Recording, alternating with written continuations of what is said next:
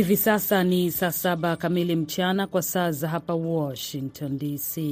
Hii ni idhaa ya Kiswahili ya Sauti ya Amerika, VOA. Hizi ni habari za dunia zinasomwa kwako nami Mkamiti Kibayasi. Heshima na maadhimisho ya kila mwaka ya maisha na urithi wa mchungaji Martin Luther King Jr ambayo huanza nchi nzima siku ya Ijumaa kwa kawaida hujumuisha matukio mchanganyiko katika siasa, imani na huduma za jamii. Kwa sherehe za mwaka huu za 37 tangu kutambuliwa kwake katika serikali kuu mwaka 1986, kizazi cha King kinatarajia kuchochea maendeleo kwa kuwasaidia Wamarekani zaidi kuelewa mapambano yanayoendelea ya usawa wa rangi na maelewano. Bernice King, binti wa marehemu King, kinara wa haki za kiraia, alisema watu lazima wawe juu zaidi kujitambua katika kuimarisha ahadi zao wenyewe kwa maendeleo yanayohitajika. Tunahitaji kubadilisha mawazo yetu, alisema King ambaye ni mkurugenzi mtendaji wa kituo cha King huko Atlanta. Chini ya kauli mbiu ya It Starts With Me, kituo hicho kilizindua hafla zake za siku ya Martin Luther King Jr jana Alhamis kwa mikutano ya vijana na watu wazima ili kuuelimisha umma juu ya njia za kubadilisha mifumo isiyo ya haki hapa nchini Marekani. Rais wa Marekani Joe Biden anamkaribisha waziri mkuu wa Japan Kishida Fumio huko White House leo Ijumaa, katika ziara ambayo inasisitiza kuongezeka kwa muungano wa kimkakati kati ya Marekani na Japan na hisia zinazoongezeka za Tokyo za hatari huku kukiwa na vitisho vya usalama wa kikanda hasa kutoka China na uvamizi wa Rusia nchini Ukraine. Kabla ya mkutano wa Biden na Fumio, waziri wa mambo ya nje wa Marekani Anton Blinken na waziri wa ulinzi wa Marekani Lloyd Austin pamoja na wenzao wa Japan, waziri wa mambo ya nje Hayashi Yoshimasa na waziri wa ulinzi Hamada Yasukazu walifanya mabadiliko kadhaa katika eneo la ulinzi, mipango ya mafunzo ya kijeshi na uhusiano wa komandi, ikiwa ni pamoja na mipango ya kupanga upya vitengo vya jeshi la wanamaji la Marekani vilivyopo Okinawa. Mabadiliko hayo yaliyotangazwa mjini Washington siku ya Jumatano yanaashiria washirika hao wawili wanachukulia kwa uzito zaidi uwezekano wa vita katika eneo la Indo-Pacific iwapo kutatokea shambulio la China dhidi ya Taiwan au mashambulizi ya nyuklia ya Korea Kaskazini. Inaweka nguvu mkakati mpya wa usalama wa taifa wa Japan uliotolewa hapo Disemba. Hiyo inaonya juu ya uwezekano kwamba hali mbaya inaweza kutokea katika siku zijazo katika eneo la Indo-Pacific, haswa East Asia, na inatoa wito wa uwezekano wa kukabiliana masafa marefu ambao utaiwezesha kufikia malengo katika China bara. Unaendelea kusikiliza habari za dunia kutoka idhaa ya Kiswahili ya Sauti ya Amerika, VOA, inayotangaza kutoka hapa Washington DC. Vuguvugu la Polisario ambalo linadai uhuru katika eneo linalozozaniwa la Sahara Magharibi litakutana baadaye leo kwa ajili ya uchaguzi wa uongozi kivuli, huku mivutano ikiongezeka kati ya wenyeji Algeria na Moroko ambazo zinadhibiti sehemu kubwa ya eneo hilo. Zaidi ya wanachama elfu mbili na mia mbili wa vuguvugu hilo na wageni 370 wanahudhuria mkutano huo wa siku tano katika jangwa la Algeria kwenye kambi ya wakimbizi ya Sahrawi iliyopewa jina la Dhakla, mji wa bandari wa Atlantic katika eneo la Sahara Magharibi linalodhibitiwa na Moroko. Kiongozi wa sasa wa Polisario Brahim Ghali mwenye umri wa miaka sabini na mitatu anaonekana kufurahia uungwaji mkono muhimu wa Algeria na anatarajiwa kuchaguliwa tena katika mkutano huo ambao unakuja wakati muhimu wa harakati hizo. Mawaziri wa mambo ya nje wa Ufaransa na Ujerumani wametoa wito leo Ijumaa juu ya Afrika kulaani uvamizi wa Rusia nchini Ukraine huku wakishinikiza uhusiano wa kina kati ya Umoja wa Ulaya na nchi mbalimbali barani humo. Mwisho wa habari za dunia kutoka hapa Washington. Msomaji wako nilikuwa mimi Mkamiti Kibayasi.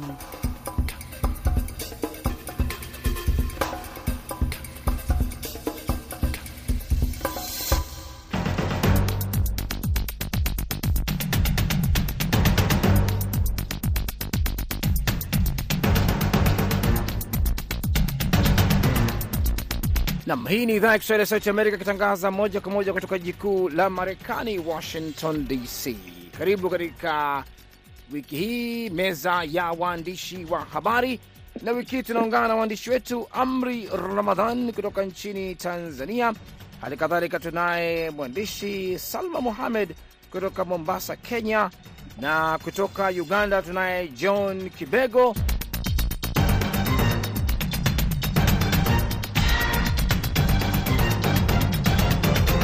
na moja kwa moja nikupe nafasi basi, nianzie kwako Amri Ramadhani, tuambie yale ya msingi kabisa ambayo unayafahamu yaliyojiri wiki hii nchini Tanzania.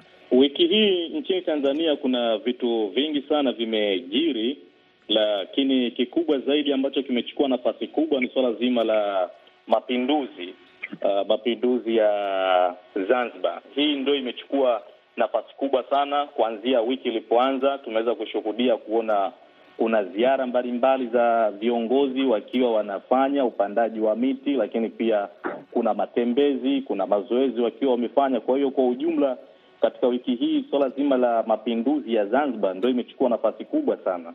Na unaweza kusema nini hasa katika swala zima la mapinduzi, kwa sababu kuna mengi yamekuwa akizungumza kuhusiana na historia ya mapinduzi ya Zanzibar, lakini pia viongozi uh, waliokutana wamezungumza huko Zanzibar, pengine yale ambayo wao kwa upande wao waliyagusia zaidi kwenye mapinduzi haya.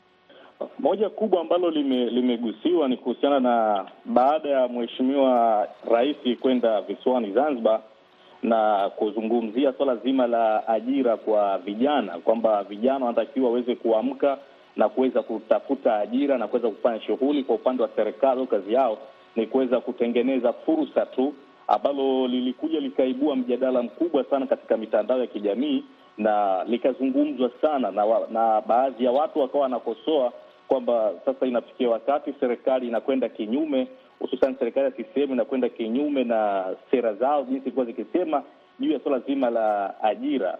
Hili limechukua nafasi kubwa, lakini pia lengine ambalo rais aliweza kulizungumzia ni kuhusiana na pande zima la elimu, kuweza kuangazia elimu kwa upande wa Zanzibar, hususani wakilenga elimu na elimu ya sayansi, kwamba ukienda kuangalia matokeo unaweza ukaona upande wa sayansi wanafeli ama wanakuwa wako chini sana. Kwa hiyo akawasihi na kuweza kuwasisitiza kwamba ikiwa leo hii ameweza kushuhudia watoto wakiwa wanafanya mazoezi ya sayansi, basi isiwe tu kwa ajili ya kuweza kumfurahisha yeye, lakini badala yake waendelee ili waweze kuzalisha wanasayansi bora kabisa ambao wataweza kudumu na kuweza kulisaidia taifa hilo la Zanzibar. Kwa hiyo ni vitu hivyo viwili, ni elimu pamoja na upande wa ajira kwa kwa, kwa vijana ndio vimeweza kuchukua nafasi kubwa sana kuweza kuzungumziwa. Sawa kabisa, nitarudi kwako tena Amri Ramadhan, lakini moja kwa moja basi nimkaribishe, tuelekee hadi nchini Kenya, kwako Salma Muhamed. He, karibu Salma, tueleze ambayo unaona yamejiri muhimu wiki hii hapo Kenya. Habari muhimu kutoka hapa nchini Kenya, kwa bahati mbaya, inamgusa moja kwa moja mwananchi wa kawaida, ambayo ni habari kuhusu uh, mfumo mpya wa ushuru ambao utakuwa unamfinya sana raia wa kawaida. Habari hii ambayo imekuja ni ya kusikitisha, kwa sababu Wakenya wameambiwa watarajie wakati mgumu zaidi uh, mwaka huu wa mwaka elfu mbili ishirini na tatu. Kwa hivyo itawabidi wajikaze sana katika maswala ya Uh, kukabiliana na bei za juu. Tunajua kwamba ni wakati ni wakati mrefu wamekuwa wakishuhudia hivyo, lakini mwaka huu pia hali hiyo inatarajiwa kuongezeka zaidi, na hata hivyo pia imezungumzwa na waziri wa hazina ya kitaifa Njuguna Ndugu ambaye amewaonya Wakenya kwamba nyakati ngumu hizi za kiuchumi zinazokuja katika mwaka huu uh, kuna dalili kwamba mwaka wa elfu mbili ishirini na tatu itakuwa mwaka mgumu kwa walipa ushuru na kwa hivyo watu wajikaze sana. Anasema kwamba yeye kama gavana wa, wa zamani wa benki kuu ya Kenya, serikali itazingatia kwamba ukusanyaji wa mapato utakuwa wa kiwango cha juu, na kwa upande mwingine akiangazia kwamba kuundwa kwa bajeti ya kwanza tangu achukue hatamu ya uongozi kutakuwa kuna fadhili bajeti hiyo ya kumsaidia mlipa ushuru ili kuweza kuangazia kiwango hicho kijuu cha kiwango cha juu cha kulipa ushuru kwa wananchi wa Kenya. Kwa hivyo ndio taarifa hiyo ambayo inawasikitisha Wakenya hadi sasa, kwa sababu Wakenya wengi uh, pia wamepoteza kazi. Unajua, kumekuwa na kile kipindi cha korona na kulikuwa hali ya kiuchumi ilishuka chini na kwa kusababisha uh, kampuni nyingi kupoteza biashara na kuzifunga. Kwa hivyo idadi kubwa ya Wakenya sasa hivi hawana kazi, na kwa hivyo taarifa kama hiyo wameipokea kwa njia ya huzuni, kwa sababu bado shida zinaongezeka. Licha ya kwamba kumekuja serikali mpya, walitarajia kwamba kutakuwa na mageuzi kidogo, na kutokana na ahadi za rais aliyoingia hivi sasa William Ruto kusema kwamba atahakikisha kwamba uh, ma maisha yanashuka chini na Wakenya wataweza kuishi kwa kwa, kwa yani kwa kwa kiwango cha chini cha maisha. Lakini sasa habari hii ya kwamba mambo yatakuzidi kuwa mabaya uh, imewasikitisha wengi. Hii ni taarifa ambayo imegonga sana kwa vyombo vya habari na kuzua hisia sana kutoka kwa wananchi ambao walikuwa na matarajio tofauti na haya. Naam, Salma, hasa uh, ukigusia kwamba wengi walikuwa wakitarajia hapo Kenya zile bottom up politics, bottom up, bottom up, hatuwezi kusahau yalikuwa akizungumzwa eh, wakati wa kampeni ya Rais Ruto. Bila shaka nitarudi kwako tena Salma. Eh, tugeukie kule Uganda. Eh, kwako eh, bwana John Kibego. Eh, tuambie tu yale ambayo unaona ya makuu yaliyojiri hapo Uganda wiki hii. Uh, yani wiki habari iliyogonga vichwa vya habari kabisa, yani kila chombo cha habari kimekuwa kikizungumzia ni hatua ya hiyo jana, ambapo shirika la afya ulimwenguni WHO uh, lilitangaza Uganda kwa nchi iliondokana na mlipuko wa Ebola. Yaani Uganda imekuwa ikikumbana na mlipuko huu wa Ebola aina ya Sudan kwa kipindi cha miezi minne iliyopita, na kipindi hicho cha mlipuko kilikuja na vikwazo vingi, kama dadangu alivyokuwa akisema huko Kenya, wale watu ambao maisha magumu ya afya yaliathiri sana wilaya za Kasanda pamoja na Mubende, ambapo kulikuwekwa kuliwekwa lockdown kama vile ilivyokuwa wakati wa corona. Hapakuwa biashara zikienda, masoko yakafungwa, yani mambo mengi sana, usafiri na kadhalika, kama mnavyojua ilivyokuwa kwenye lockdown ya COVID 19. Kwa hiyo jana ilikuwa ni sherehe kubwa sana kule wilayani Mubende, ambapo waziri wa afya ya Uganda Dr. Jane Ruth Acheng alikuwepo kwenye sherehe ya kutangaza kwa Uganda imeondokana na mlipuko wa Ebola baada ya siku arobaini na mbili kukamilika bila kupata kwa kisa chochote, bila kusajili kisa chochote kipya cha wagonjwa wa Ebola. Hiyo ni habari kuu iliyotokea Kakango. Bila shaka ni habari kubwa sana. Hata hapa Marekani tumesikia kwamba wakitangaza wagonjwa walikuwa au wasafiri walikuwa wakitoka Uganda, kumradhi, wakiingia hapa lazima wafanye vipimo, lakini hilo sasa e, limekwisha ondolewa kwa wasafiri wote kutoka Uganda, na naamini ni habari njema sana e, kwa wasafiri wote huko Uganda. Bila shaka basi, nikirudi kwako Amri Ramadhani, hatutawacha kusahau na kutangaza au kuzungumzia e, swala hili la Tanzania la mapinduzi bila kutaja swala la Zanzibari kugusia kwa upande wao uhuru zaidi, uwakilishi kwenye Umoja Mataifa. Ulizungumza na baadhi ya watu pengine huko, nini ambacho wanasema kuhusiana na swala hilo? Uh, sawa. Ukizungumza na wanasiasa na ukazungumza na wananchi wa Zanzibari, ni watu wawili wenye maono tofauti. Kwa mfano, ukizungumza na wanasiasa watazungumzia kukosekana kwa kiti katika Umoja wa Mataifa wenyewe wanalitazama hili kwamba kwao ni lina athari kubwa sana na kushindwa kuweza kukamilisha mambo yao mengi, huku akisema ukiangalia kwamba kiti cha Zanzibar ndio kilianza kabla ya mapinduzi. Uh, ilikuwa ni tarehe kumi na sita mwezi wa kumi na mbili mwaka elfu moja mia tisa sitini na tatu na tarehe hiyo hiyo tarehe kumi na mbili ndio walipandisha bendera hiyo uh, ya ya Umoja wa Mataifa. Kwa hiyo wanalitazamia wana, wana kwamba hili kwao lina waathiri kwa kiwango kikubwa sana, kwamba wanashindwa kuweza kujiwasilisha kama nchi, lakini pia inawawia vigumu kuweza kupata mikopo na vitu vingine ambavyo wanaviona wao, endapo kama wakibadilisha nyaraka za muungano kwao itakuwa ni rahisi sana. Hii ni kwa upande wa wanasiasa unapozungumza nao, lakini ukizungumza kwa upande wa wananchi wao wanatazama kwamba bado hali ngumu ya ya maisha, hakuna upatikanaji wa kazi, lakini pia shughuli hakuna. Wanazungumzia uchumi wa bluu, hususan katika bahari, kwamba bado kunakuwa kuna kodi nyingi ambazo zinakuwa zinawakandamiza. Zina ukizungumza na wavuvi wanalalamika. Kwa hiyo kuna uelewa tofauti juu ya mambo haya baina ya wananchi pamoja na viongozi wa, wa siasa. Viongozi wa siasa wenyewe kwa maono yao wanalitazamia swala la kiti kwamba ni, ni moja ya sababu ambayo pia inawakwamisha kuweza kufika mbali, lakini ukirudi kwa wananchi, wao wanataka maendeleo zaidi, kuweza kuwapatia fedha mkononi ili kuweza kukimu yale maisha yao. Bila shaka, bila shaka wataangalia sana swala hilo, lakini vile vile tukitoka huko, nirejee kwako Salma Mohamed. E, kuna mengi ambayo tumeyashuhudia yakizungumzwa Kenya na kugonga vyombo vya habari. E, tumesikia kuhusu swala zima la nafasi ya e, naibu rais wa Kenya e, Gachagua, hali kadhalika Musalia Mudavadi. Hawa wamekuwa wakizungumzia kuhusu kazi zao nchini Kenya, pengine kile ambacho wachambuzi, wananchi na waandishi kwa jumla wanasema. Kwa kweli katika suala hilo la la naibu rais kumekuwa na minong'ono ya hapa na pale, na jinsi amekuwa akionyesha utendakazi wake na nafasi yake vile amekuwa akishikilia kama naibu wa rais.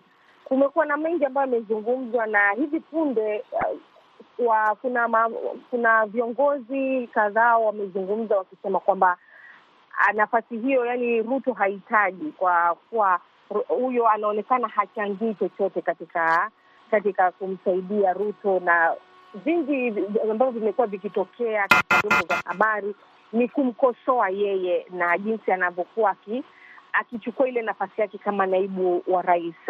Ha, ha, haonyeshi ile sura ya kama naibu wa rais, na pia semi zake zimekuwa zikichukuliwa kama na hisia mseto, wengine wakisema kwamba hazungumzi kama naibu wa rais, ni mtu ambaye nitasema kwa kimombo controversial, na pia ha, ha, ha, hana ile sura ya kusimama kama naibu wa rais na kushughulikia mambo ama sera na pia vitu ambavyo vinamgusa mwananchi kama anavyostahili katika nafasi yake, na pia vile vile kumsaidia kazi rais kama naibu. Ameonekana sana akigusia aki vitu ambavyo havimhusu na pia kukosoa ama kujaribu kuleta uh, uh, kuleta sheria ambazo zimekuwa hazijawahi kushuhudiwa kwa nafasi yake kama mtu kama yeye kushughulikia, na wengi wanapendekeza, wanasema kwamba Musalia Mudavadi labda angekuwa ndio mtu bora zaidi kuliko yeye, kwa sababu ameonekana yeye ni kama hajaweza kuvalia ile ile nafasi ambayo amepatiwa kama naibu wa rais, ama hakuwa tayari. Kwa hiyo ni jambo ambayo nimekuwa nikipata katika tafiti zangu na jinsi watu wamekuwa wakizungumza katika habari na pia hisia za wananchi vile wamekuwa wakizungumza pia katika mitandao ya kijamii kumhusu yeye, kwa sababu utaona kwamba wananchi wengi uh, taarifa yoyote inamhusu yeye atakapokuwa amezungumza kitu kuhusu mambo ya serikali, utaona kwamba yani hakuna zile hisia za kumpa, kumpa kama heshima. Wengi wanamchukulia kama mtu ambaye hayupo hajakuwa haja imara katika ile kazi yake, na hii imeonekana sana kwa upande wa wananchi, jinsi wanavyomchukulia yeye kama naibu wa rais.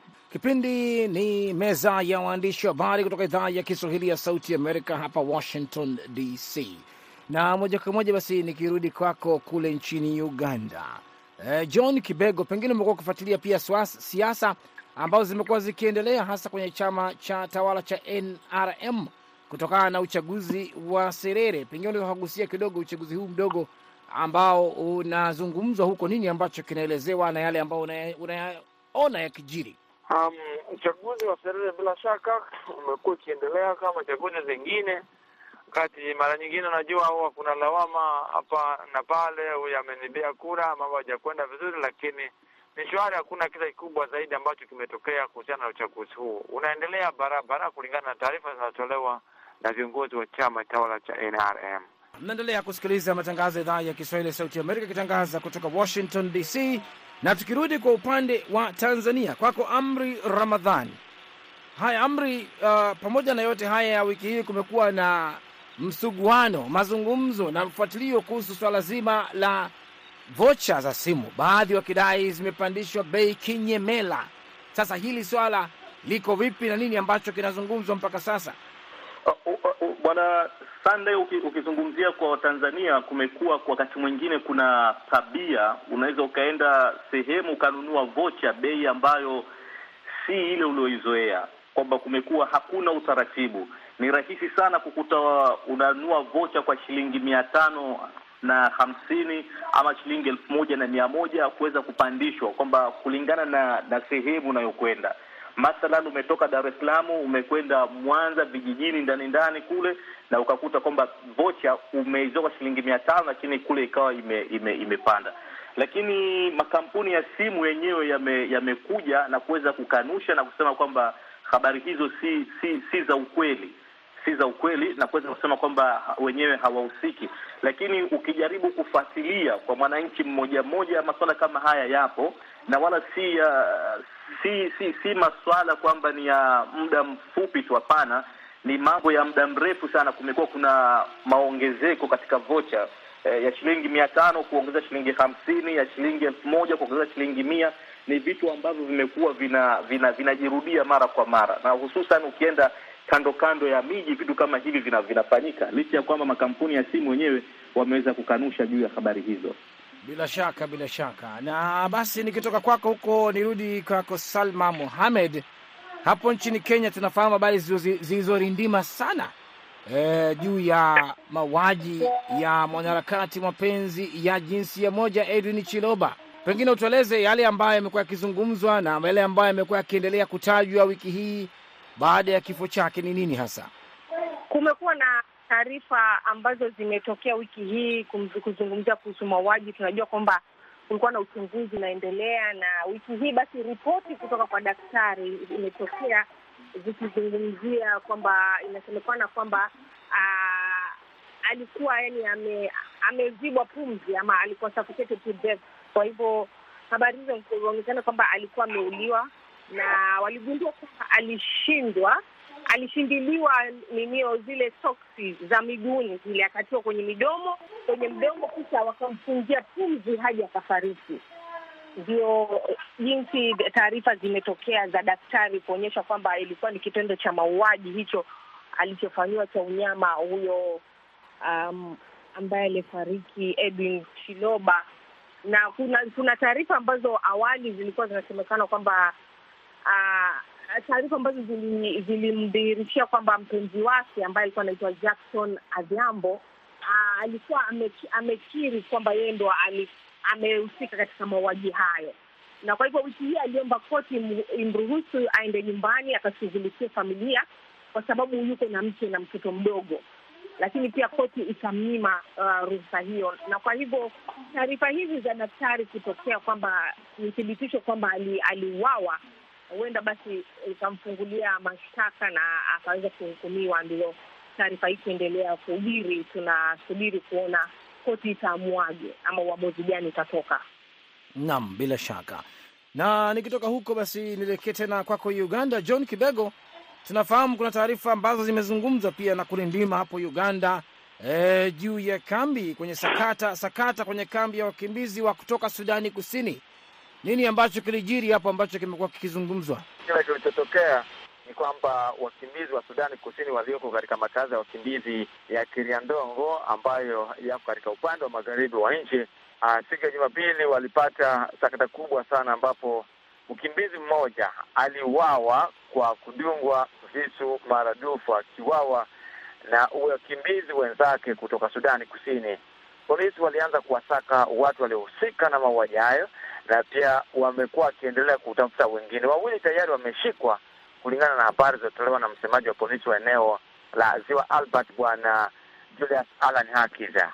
Amemtambulisha huyo mwanaume aliyewao kwa kudungwa kisu kama Sebit Gatket mwenye umri wa miaka ishirini na sita ambaye mzozo huo umearifiwa kuwa alitokana na sakata ama vurugu kwa vijana wawili waliokuwa wakitazania mwana msichana mmoja kwa ajili ya mapenzi, yaani waka wa, wa, wa, wakashindwa kuelewana kwa wakati fulani, kisha watu wakajipanga wao wakimbizi wa, wa, wa, kipindi kikundi kimoja kumsaidia yule mwingine ambaye alikuwa ana, ana, anafanya mapenzi na msichana huyo, na kikundi kingine ikajitokeza, wakawa kama magenge mawili, kisha akakwaruzana, wakatumia visu mpaka pale huyo uh, Gatleka alikuwa kaka wa mmoja wa wale waliohusika na wapenzayo, akadungwa kisu hadi akauawa. Alifariki dunia wakati alipokuwa amekimbizwa kwenye kituo cha afya cha Panyadoli, na polisi wanaendelea kufanya uchunguzi. Na basi tukiangalia katika masuala mengine ambayo e, yanagonga na kujiri kote ulimwenguni, e, nije kwako Amri Ramadhan. Nafahamu kwamba pia tunakuwa e, tunafahamu hizi taarifa za ugonjwa wa COVID 19 ambapo tumeona taarifa zikiongezeka kuhusiana na kuongezeka ugonjwa kule China na hatimaye kuwekwa masharti katika baadhi ya nchi na baadhi ya nchi kuiwekea China masharti. Pengine kuna lote ambalo wewe umeliona au harakati zote zikifanyika kwa upande wa Tanzania kutokana na hali hiyo inayoongezeka kwa China? Kwa, kwa kwa Tanzania kuhusiana na uviko bado ni kuchukua tahadhari zile zile ambazo zilikuwa zikizungumzwa toka awali, kuweza kuhamasisha watu juu ya chanjo na kuweza kunawa mikono na kutumia vitakasa vitakasa hivyo.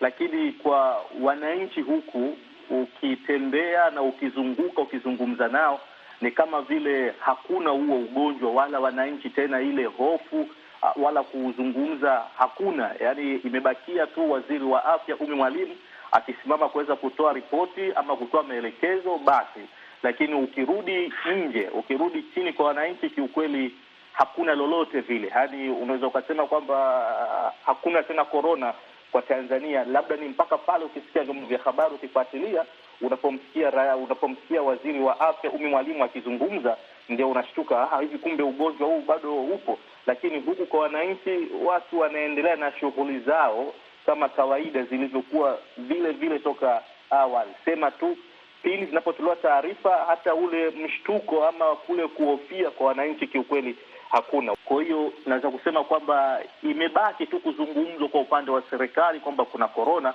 lakini kwa wananchi habari hizo wao, sisemi kwamba wamezipuuza, lakini naona kama wamezichoka, kwamba ni wamelichukulia ni jambo la kawaida tu, wala hakuna tahadhari yoyote ambayo wanaifanya kwao kuweza kuashiria kwamba kuna huo ugonjwa, na ukifika utashuhudia hakuna kitu chochote kinachoendelea. Sawa kabisa. Kabla sija kuuliza Salma swala kama hilo, pia ni siache kugusia swala ambalo Kenya limegonga sana vichwa. Nimeona wanasayansi wakikuongea kugundulika kwa ugonjwa wa kisonono usiosikia dawa hapo nchini Kenya, wakisema kwamba pengine kama dawa kumi na saba tofauti zimetumika mpaka sasa bila mafanikio. Salma, vipi hii habari? Ni kweli taarifa hiyo ndio ina inazungumzwa sana hivi sasa kwa sababu uh, imefichu, imefichuka kwamba wa watu wengi ama wakazi wengi wa mjini wanaugua ugonjwa huu ambao unahatarisha sana afya ya uzazi, na matokeo hayo yametokana na utafiti ambao ulifanywa mwaka jana, mwishoni mwa mwaka jana, baada ya sampuli kuchukuliwa kutoka kwa kahaba uh, mwenye umri wa miaka ishirini na nne. Watafiti kutoka taasisi ya utafiti wa matibabu kule nchini Kenya hapa KEMRI wanasema kwamba wanaugua ugonjwa huo ni nadra sana kuonyesha dalili zozote. Ugonjwa huo hausikii dawa na, am, na ambazo kwa kawaida hutumiwa kupambana nao. Ugonjwa wa kisonono ambao umekita kambi jijini Nairobi haswa na umehatarisha sana maisha ya wengi. Uh, wasiwasi huo ukifichua kwamba idadi kubwa ya watu wameshikwa na ugonjwa huo na hawana ufahamu huo, kwa hivyo unaendelea kusambaa na vile dalili hazijajulikana. Kwa hivyo kuna hiyo hali ya hofu na wasiwasi mjini Nairobi kwa sasa hivi, maanake hali ni kama hivyo, wengi wanaugua na hawana ujuzi wa kwamba wanaugua, kwa sababu dalili hazionekani kama ile kisonono ya kawaida, lakini uh, ugonjwa pia unaendelea kusambaa, na huku watafiti wakisema dawa haijapatikana kwa sababu hausikii dawa aina hiyo. Kwa hivyo ni jambo ambalo kwa sasa hivi bado kuna utafiti unaendelea kuonekana ni nini itaweza kusaidia, lakini watu wametahadharishwa kuchukua hatua ya kujikinga.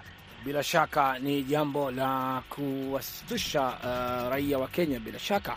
Na basi mimi niseme tu kufikia hapa ni washukuru uh, wote mlioshiriki kwenye mjadala wetu wa leo. Kutoka nchini Tanzania, Amri Ramadhan, asante kwa muda wako kutoka nchini Kenya mwandishi wetu Salma Muhamed, hali kadhalika kutoka pale Uganda John Kibego, na washukuru wote kushiriki katika uh, mjadala wetu wa meza ya waandishi wa habari hii leo. Natakieni wote siku njema.